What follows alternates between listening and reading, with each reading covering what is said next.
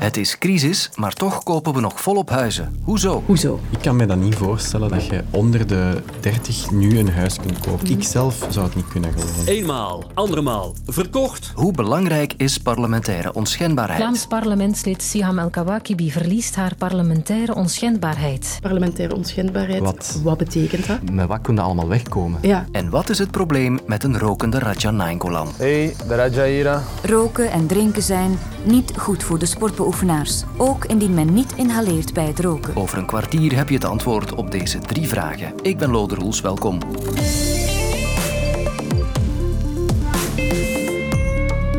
Dus de leefruimte en de eetruimte is volledig opengetrokken om jullie echt het loftgevoel te geven op zo'n locatie, toch? Ja, loftgevoel of niet, we blijven huizen kopen. Uit de notarisbarometer blijkt dat de vastgoedmarkt in ons land stand houdt, ondanks de energiecrisis, stijgende prijzen en oplopende rentes. Huizen in Vlaanderen zijn tijdens de eerste negen maanden van dit jaar ruim 7% duurder geworden. Bij appartementen is dat 3%. Nu gaat dit om een gemiddelde, want experts zien wel degelijk een verschil tussen de cijfers van september en die van januari. Hallo, goedemorgen. Hallo meneer Damen. Sven Dame is professor vastgoedeconomie aan de Universiteit van Antwerpen. Het is wel zo dat we duidelijk een verschil zien tussen het eerste kwartaal van 2022 en de daaropvolgende twee kwartalen. Dus we zien vooral dat die stijging nog geconcentreerd is in het eerste kwartaal van 2022. En dat zijn eigenlijk allemaal verkoopovereenkomsten die nog plaatsvonden voor de stijging van de hypotheekrentes. Als we gaan kijken naar de twee daaropvolgende kwartaal, dus het tweede en derde kwartaal van 2022, dan zien we eigenlijk dat die vastgoedprijzen duidelijk minder snel stijgen dan de inflatie. Dat is toch al wel een, een, een grote trendbreuk met het verleden. Dus misschien zijn dat de eerste signalen van een dip in de markt. Hoe dan ook zijn het vooral jonge mensen die de markt stabiel houden. Bijna één op de drie kopers is nu jonger dan 30. Open up the champagne, pop. It's my ik ben Orlie en ik heb net een appartementje gekocht in eh, Brussel, eh, omdat ik eigenlijk alleen wou gaan wonen. En de huurprijzen zijn eigenlijk bijna duurder dan een lening af te betalen. Dus eh, het appartement is net op het goede moment mijn richting uitgekomen. En dan heb ik beslist om, nu het nog kan, een appartement te kopen. Ik heb deze zomer een huisje gekocht in Gent. Exact om die redenen waar eh, de notarissen eh, over spreken. Hè, eh, om die rente, stijgende rente toch nog een beetje voor te zijn.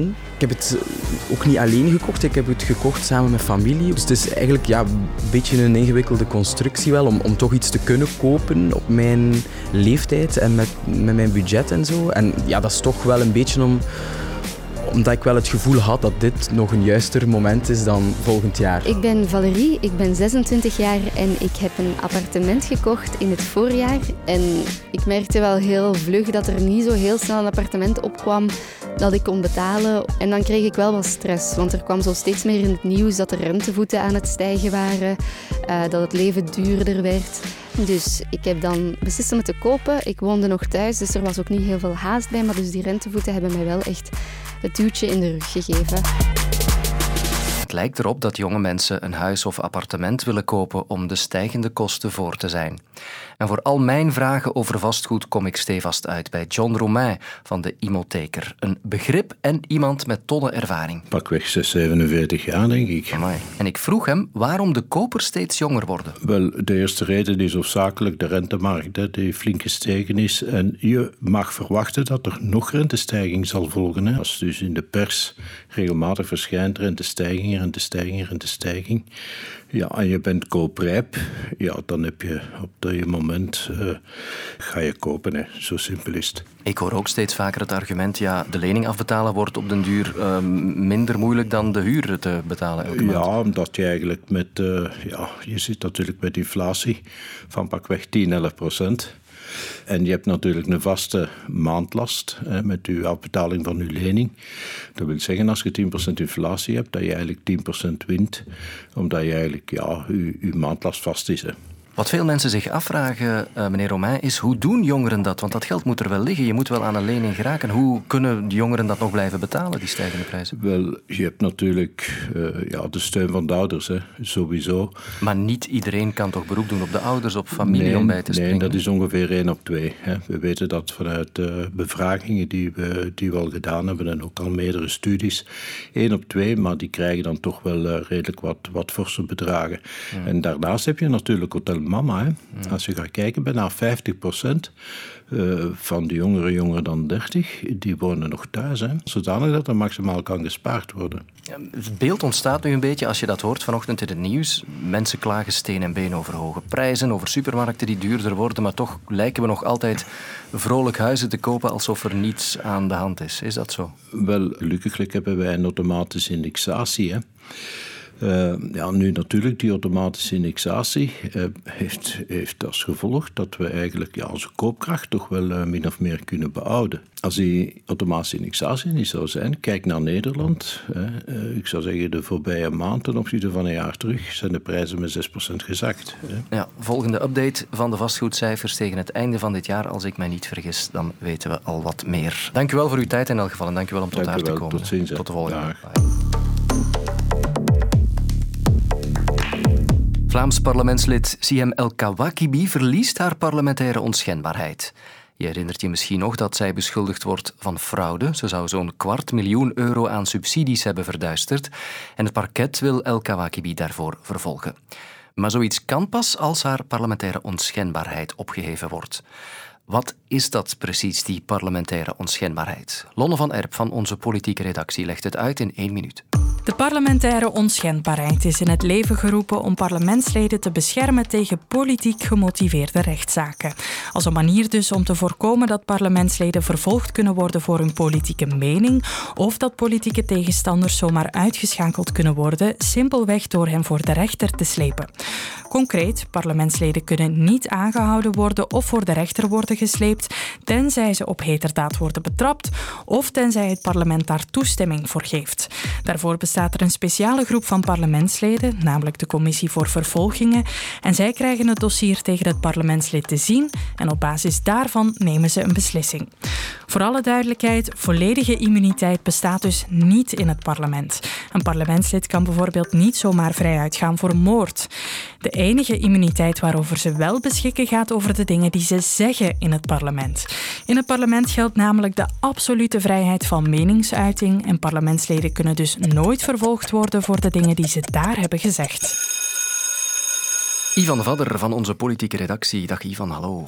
Dag Lode. Je hebt een aantal voorbeelden uit jouw rijke politieke archief kunnen halen. Wanneer is die parlementaire onschendbaarheid, de discussie daarover al opgedoken? Eigenlijk gebeurt het relatief vaak. Er zijn nogal wat parlementsleden, net als de rest van de bevolking, mensen die te snel rijden en daarvoor bij de politierechter moeten verschijnen. Dan wordt de parlementaire onschendbaarheid ook opgeheven. Te snel rijden, gedronken achter het stuur.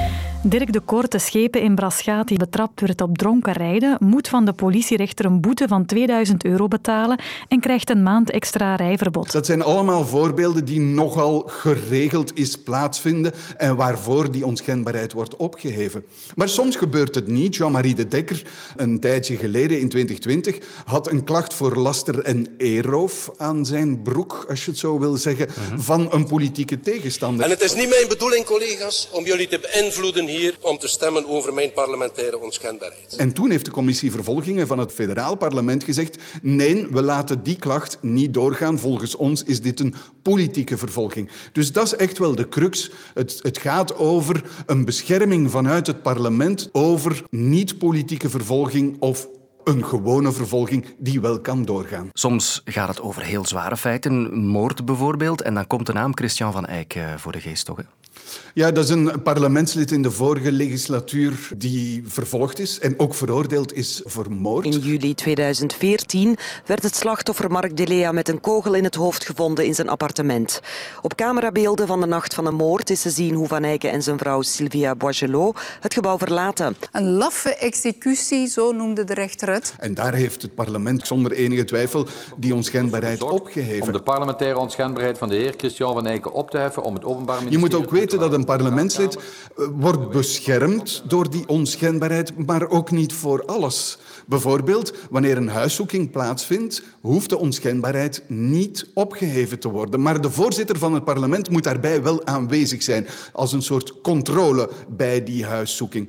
Het is pas wanneer de eindvordering klaar is van het parket en de persoon voor het gerecht moet verschijnen, dan wordt er gevraagd, hef die parlementaire onschendbaarheid op. En in het geval van de moord van Christian van Eyck is dat ook gebeurd. Ja, Oké, dus we hebben die voorbeelden gehad, maar de parlementaire onschendbaarheid die is nog wel altijd heel belangrijk vandaag, toch? Ik denk dat ze belangrijker dan ooit is. We zitten in een periode van almaar toenemende polarisering. En je kan je toch wel voorstellen dat stilletjes aan ook hier, niet alleen in de Verenigde Staten, die polarisering zo ver gaat dat men op bepaalde momenten zelfs politici gaat aanklagen omwille van politieke feiten of politieke meningen. En in dat geval heb je die onschendbaarheid wel degelijk nodig. Dus dat is echt wel een instrument dat nog altijd nodig is voor de goede werking van onze democratie. Uh, ze vervalt trouwens op het moment dat je geen parlementslid meer bent. Uh, dan word je opnieuw gewoon burger en kan je gewoon vervolgd worden voor wat je gedaan hebt. Dus het is ook een tijdelijke bescherming voor de werking van de democratie. Voilà, perfect. Dat was wat we nodig hadden. Heel Alright. goed. Dankjewel, okay. Ivan. Salut, tot later. Dag.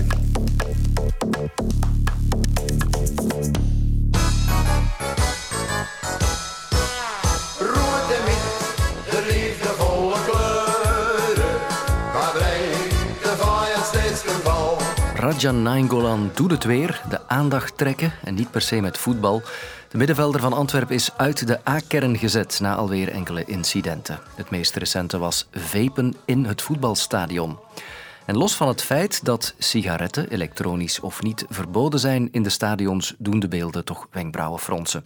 Want een topsporter die gretig nicotine, lood en nikkel door zijn longen haalt, dat ziet er bizar uit. En toch heb ik de indruk dat het vroeger allemaal niet zo'n probleem was. Bondscoach Guy Thijs, weet je nog, met een dikke sigaar naast het veld. Kettingrokers Johan Cruijff en Raymond Goethals. Je kunt me, kunt me niet doen veranderen, dat bestaat niet. Hè? En ook ex-rode duivel Luc Millekamp stak er geregeld eentje op. Ik belde hem daar een paar maanden geleden nog over. Voor mij was dat een must, inderdaad. Als ik dat niet had voor de wedstrijd, dan uh, ontbrak er iets in mijn voorbereiding. Uh, vroeger kon dat nog. Vroeger was er geen een uh, fotograaf die daar iets van foto's van maakte of dergelijke meer. Maar moest dat nu doen? Oei, oei, oei, ja, de wereld is te klein. Zelfs in een minder ver verleden gebeurde het. Daarover hadden Helene Jacques, Wesley Sonk, Frankie van der Elst en Filip Joos gisteravond een levendig gesprek in Extra Time. Ja, ik snap wel dat je kan roken, maar geen uur voor de wedstrijd. Ik heb er al geweten dat tijdens de rust roken. Ja, ik vergeet ja, nooit het beeld Frank Rijkaard, die WK 90. Mm. Er was een beeld van in de spelerstunnel in San Siro en Rijkaard zat daar een sigaret te roken. En ik was geschokt. Ik was, uh, ik van, ah. Maar vroeger gebeurde dat heel veel. Blijkbaar... Dat is allemaal waar. Maar nu... Kan, nee, nee, wat hij heeft gedaan, kun je niet doen, Filip. Nee. Maar niet een uur voor de match. Het maakt veel los, dat is duidelijk. Blijft de vraag, ja, wat is precies het probleem bij een rokende voetballer? Is roken slecht voor de prestaties? Gaat het daarover? Of maken we er toch vooral een morele kwestie van? Ja, hallo, goedemiddag. Sportarts Tom Teulings kan me helpen met die vragen. Och ja, uh, sport uh, vereenzelvigen we altijd met gezond leven. Hè, en dan past roken daar niet direct in. Als je dat dan ziet bij topsporters, zodat we van verwachten dat ze echt topprestaties moeten leveren en dan ook nog een voorbeeldfunctie moeten spelen, dan uh, komt dat toch wel hard aan als we dat zien, ja. Er zijn heel veel studies gebeurd over roken, dus daar weten we dat het eh, enorm schadelijk is en het heeft een enorme invloed op, op allerhande ziektes, uh, hart- en vaatziektes, kankers. Nu naar vapen, uh, daar zijn de cijfers minder duidelijk natuurlijk. Het principe van het vapen is eigenlijk dat men eigenlijk meer damp inhaleert en niet direct het verbranden van tabak, dus de rook. Is dit schadelijk? Dat is de vraag van 1 miljoen natuurlijk. Maar er zijn toch al heel wat evidenties dat het toch niet zo onschadelijk is als het wel lijkt. Dus uh, zeker ook naar sporters toe. Na één sessie ziet men eigenlijk al wel wat veranderingen in het lichaam. Men ziet bijvoorbeeld dat er 20% minder bloed door de grote bloedvaten stroomt. En als je weet, 20% minder bloed naar je benen toe bijvoorbeeld, dat geeft toch echt een impact op sportprestaties, zeker als het op het hoogste niveau is. In ploegsporten zien we alleszins ook wel iets meer rokers. Hè. We merken ook dat individuele sporten, die ook wel op duursport zijn gericht, dat men daar ook niet zomaar wegkomt met het, het roken van een sigaret. Niet dat ik iets slecht wil zeggen over het voetbal, maar het, blijft uiteindelijk een ploegsport. Het blijft een sport waar men ook met uh, talent en uh, technische skills veel kan verwezenlijken. En dat is veel minder als je bijvoorbeeld triathlon of wielrennen doet. Ik ken amper topwielrenners of top triatleten die sigaretten roken, laat staan veel alcohol drinken, omdat je gewoon ook je prestaties niet meer kan leveren en je zult nooit een topper zijn als je dat doet. We zien zeker sporters die roken, maar op topsporters is dat eigenlijk een grote uitzondering. Rokers laten stoppen met roken is misschien een van de moeilijkste medische bezigheden die we hebben. Ook met een heel laag slaagpercentage, maar dat is zeker mogelijk. Maar we zeggen ook tegen die mensen als ze stoppen met roken, dat hun longfunctie zeer snel naar de normale fase teruggaat, naar normale waarden. Het is nooit te laat om te stoppen met roken en dat is de boodschap die we steeds geven aan, aan, aan verstokte rokers. Hopelijk ben jij tevreden over de prestaties van de niet-rokende redactie van deze podcast. Morgen zit Sophie op deze stoel voor een nieuwe editie van Het Kwartier. Luister ook naar 90 Minutes, waarin onder meer Sam Kerkhoffs en Steven de Voer de voetbalactualiteit bespreken. Nu in de app van VRT Max.